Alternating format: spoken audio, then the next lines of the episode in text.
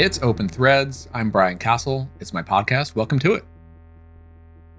Today, my friend Ian Landsman is back on the show. We're going to continue our conversation. And, you know, if there's any friend who I feel comfortable enough to venture into some conversation around news, world news, even into a little bit of politics, it would be Ian.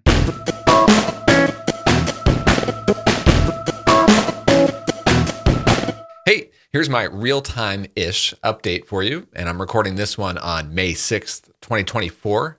First, I just want to say that once and for all, the name of this podcast, I'm sticking with the name Open Threads. you may have noticed I had briefly renamed it there uh, in early 2024. I was using the name Full Stack Founder. Well, long story short, I'm sunsetting that brand name and that website it was a short lived project that just didn't quite stick. So, this podcast is back to its original name, Open Threads, from here on out. Okay, so uh, my. So, as for my update, uh, you know, my main focus now continues to be instrumental products. That is my product studio where I partner with clients mainly on UI and UX work. And uh, I specialize in designing modern interfaces for SaaS companies, and I deliver my designs in the form of coded HTML and Tailwind CSS templates and components. So that's the uh, the main um, service that I've been working with a couple of clients lately on, and uh, it's something that I continue to uh, to really double down on the rest of this year. Other than that, I'm spending the rest of my time building out some new software products of my own to uh, to add to my small portfolio. My main SaaS product, Clarity Flow, continues to run smoothly uh, with my small team, and we're always working on some Im- improvements there. So that's my update for now. On to the show.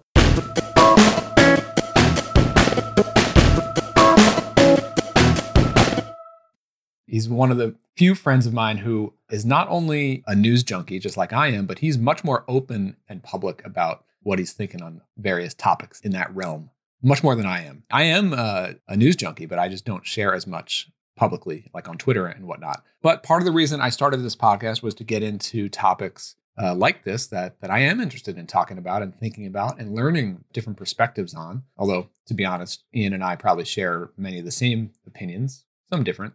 But anyway, I, I thought it was a really good chat talking about specifically news diets and where we get most of our information from and how we balance what we're paying attention to and who we're paying attention to. So, anyway, I hope you enjoy it. And if this sort of stuff is not your thing, yeah, you can skip it. Tune in next week. We'll be talking about something completely different. That's open threads for you. For now, let's talk news with Ian.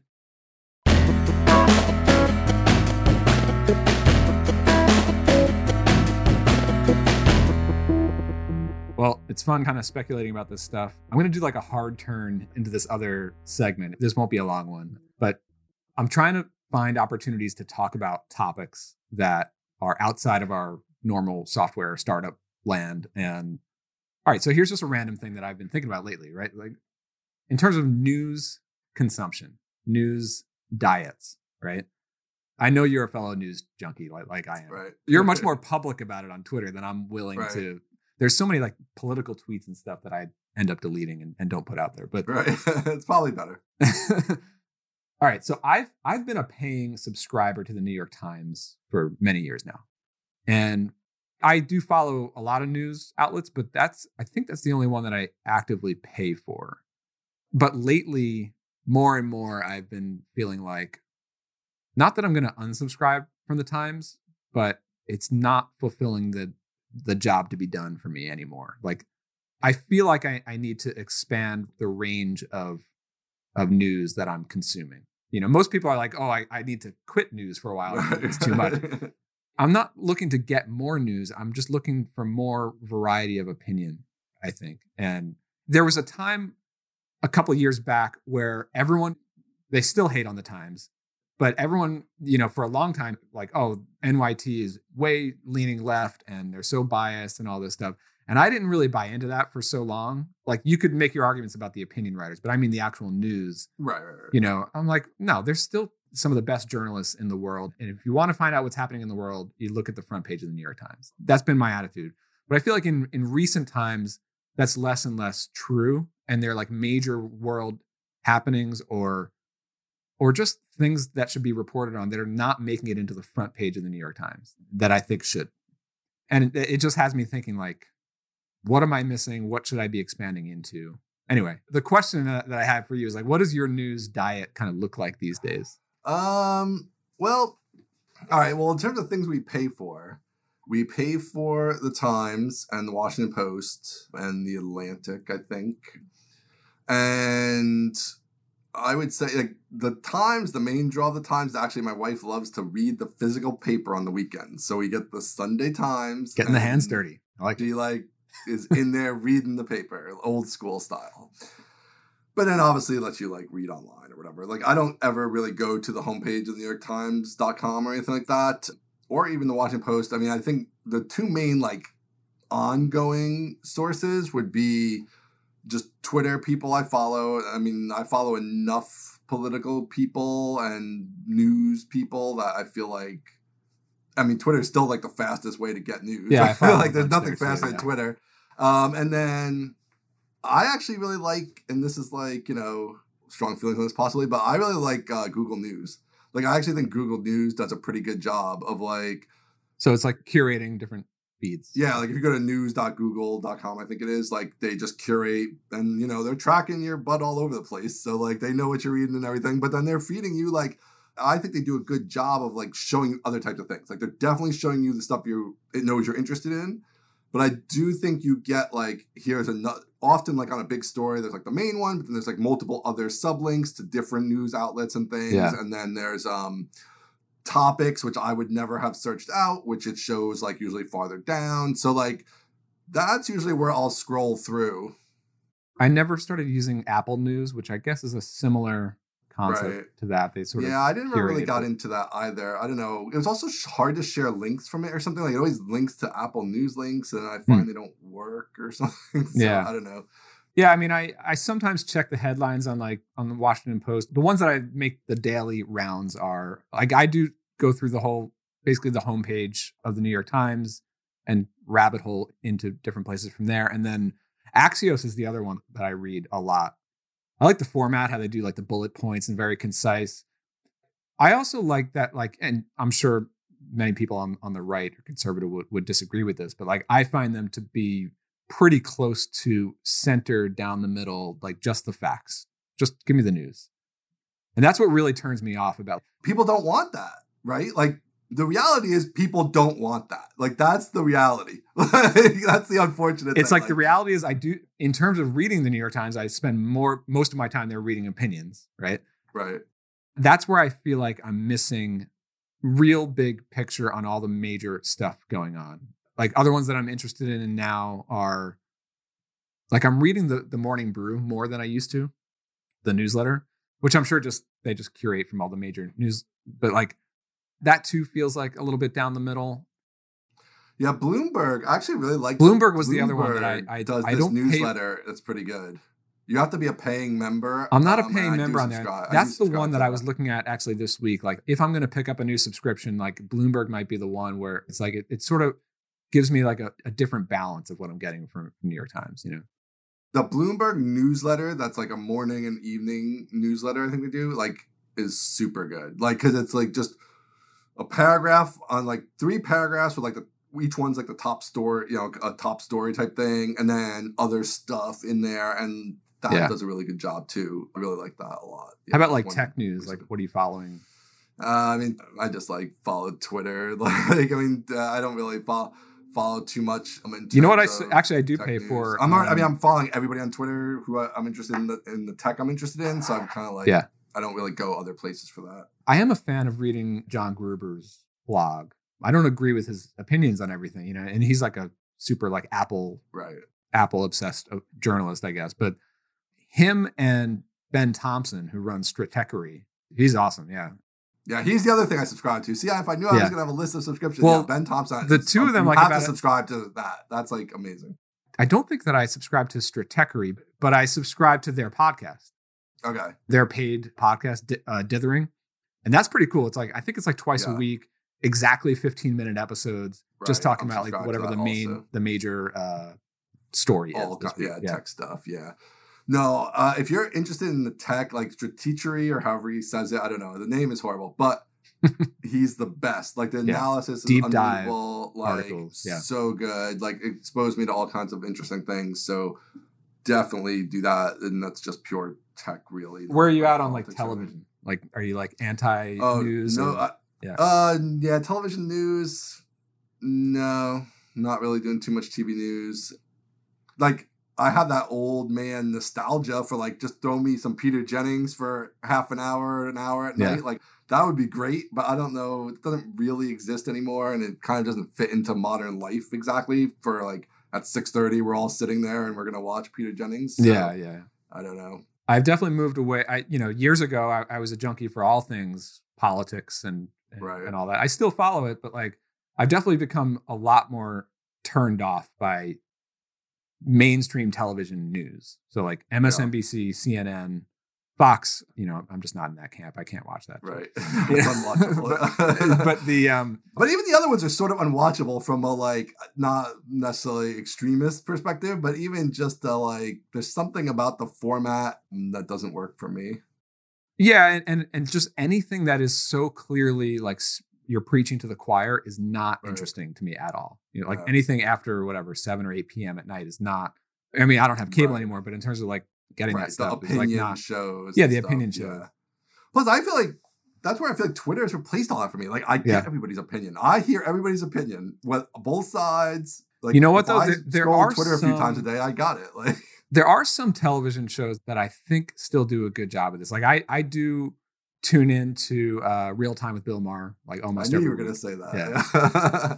and you know there's going to be people who are like oh like i hate that guy or, or that show or whatever but i feel like that is one of the few shows where he actively invites opposing opinions to a table to legitimately like debate a topic you know it's kind of crazy to me how how little of that there is on television and podcasts and, and whatever else well, that's like, they're not going to even have debates at the presidential. that's election time. insane Like, to me you know and, like, and no even like debates. We're not having any debates anymore. Just hash it out on Twitter. it's just that's it. insane like just if if you believe in an opinion as everyone obviously does why don't you go fight it out you know and try to win the argument i don't know why that is not a more popular thing I think because it's all about like it's not about like collaborating to the best solution, which ultimately even a debate is sort of theoretically about, right? It's just about like you have your talking points that are known to work and against the targets, your targets, which are your your constituency, and you don't want anything to risk being off message, right? Your message is obviously Trump had very specific messages, right, about who's bad and what they're doing wrong and all that stuff, and like what's the point of opening that up and letting even those people hear another perspective? Like you want to just keep them in the, the echo chamber. So I mean, I think it makes total sense from the diabolical minds from a that are involved. like a strategic but political mind Right, i, I sort of get it but at the same time it's like Is it good for the country? No, it's not. Uh, yeah and I, I actually do think that like it turns off i don't know if there's actual polls to reflect this but like i think that there's a growing middle middle of the road voter i feel like i'm very much in that camp and i'm like gettable who can make an argument but like and then i get turned off by the extremes on both sides right so and i feel like if if these parties actually start to try to bring the argument to the middle like that would But the problem is that that's not how the structure of the parties, like the primaries and stuff, are not built around any of that, right? The primaries are not built around the middle. They're only, they're literally built around the extremes because they're built around the people who will vote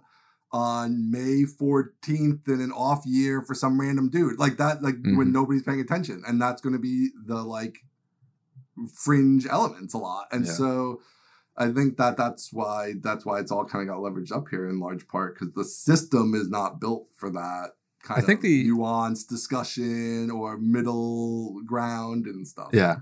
I guess I watch like the Daily Show more more for like news that's sort of like entertaining. Hey, real quick, this podcast is sponsored by Instrumental Products.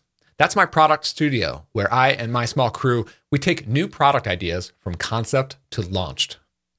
I'm a full stack product designer and developer, and I love collaborating with fellow founders, creators, and SaaS companies to bring that spark of energy into new product ideas. Think of instrumental products as your shortcut to shipping that next idea and getting it into the hands of your customers as efficiently as possible. Got something to ship? Let's talk. Visit instrumentalproducts.com to learn more.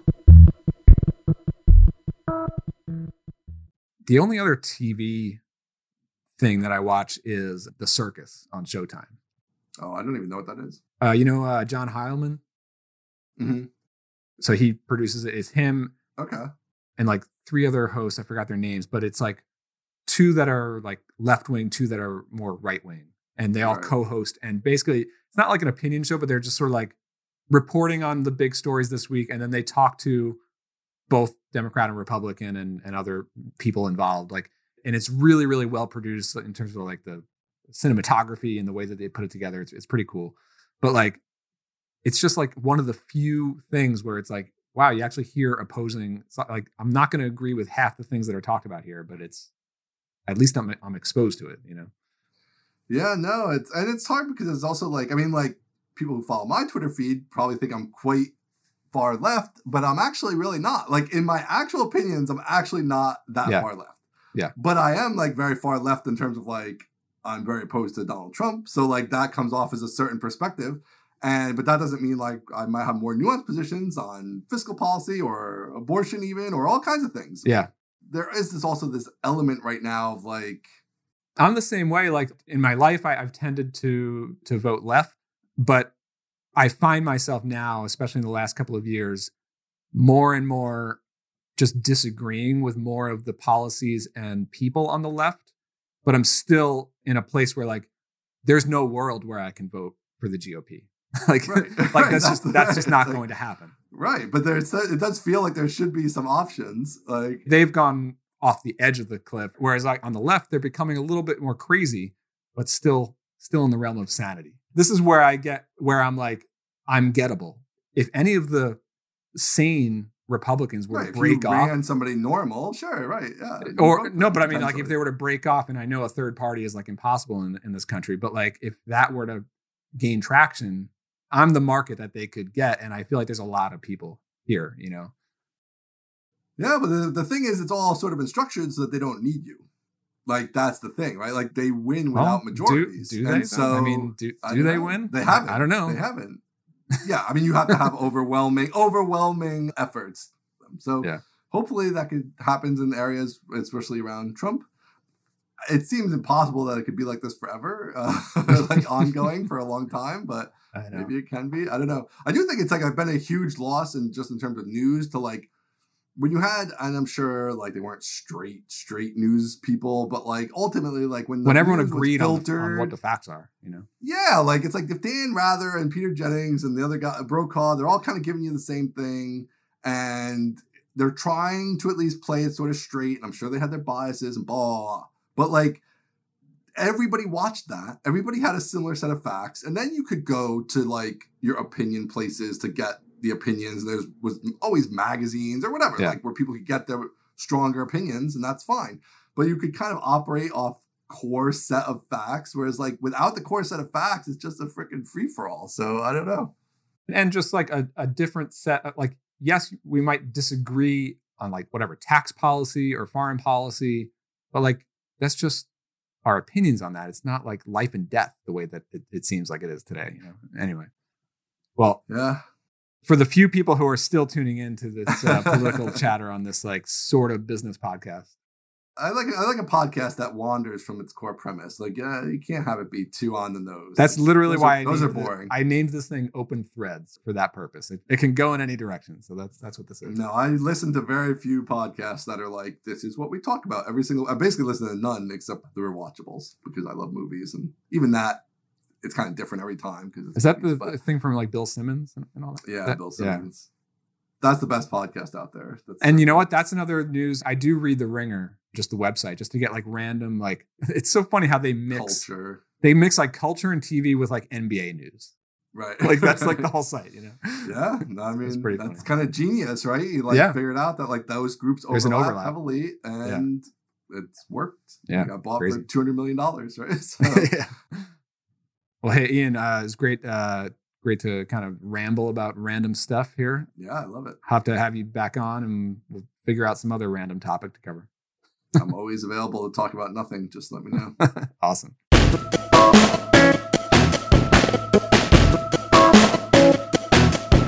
That does it for today's episode of Open Threads. What'd you think? Let me know on Twitter or X. I'm at CasJam. And you can find the full videos for all episodes of Open Threads on the YouTube channel for this podcast. That's youtube.com slash open threads. One more thing. I'd really appreciate if you'd give this podcast a five star review on iTunes. That helps a lot. Thanks for listening. I'll see you on the next one.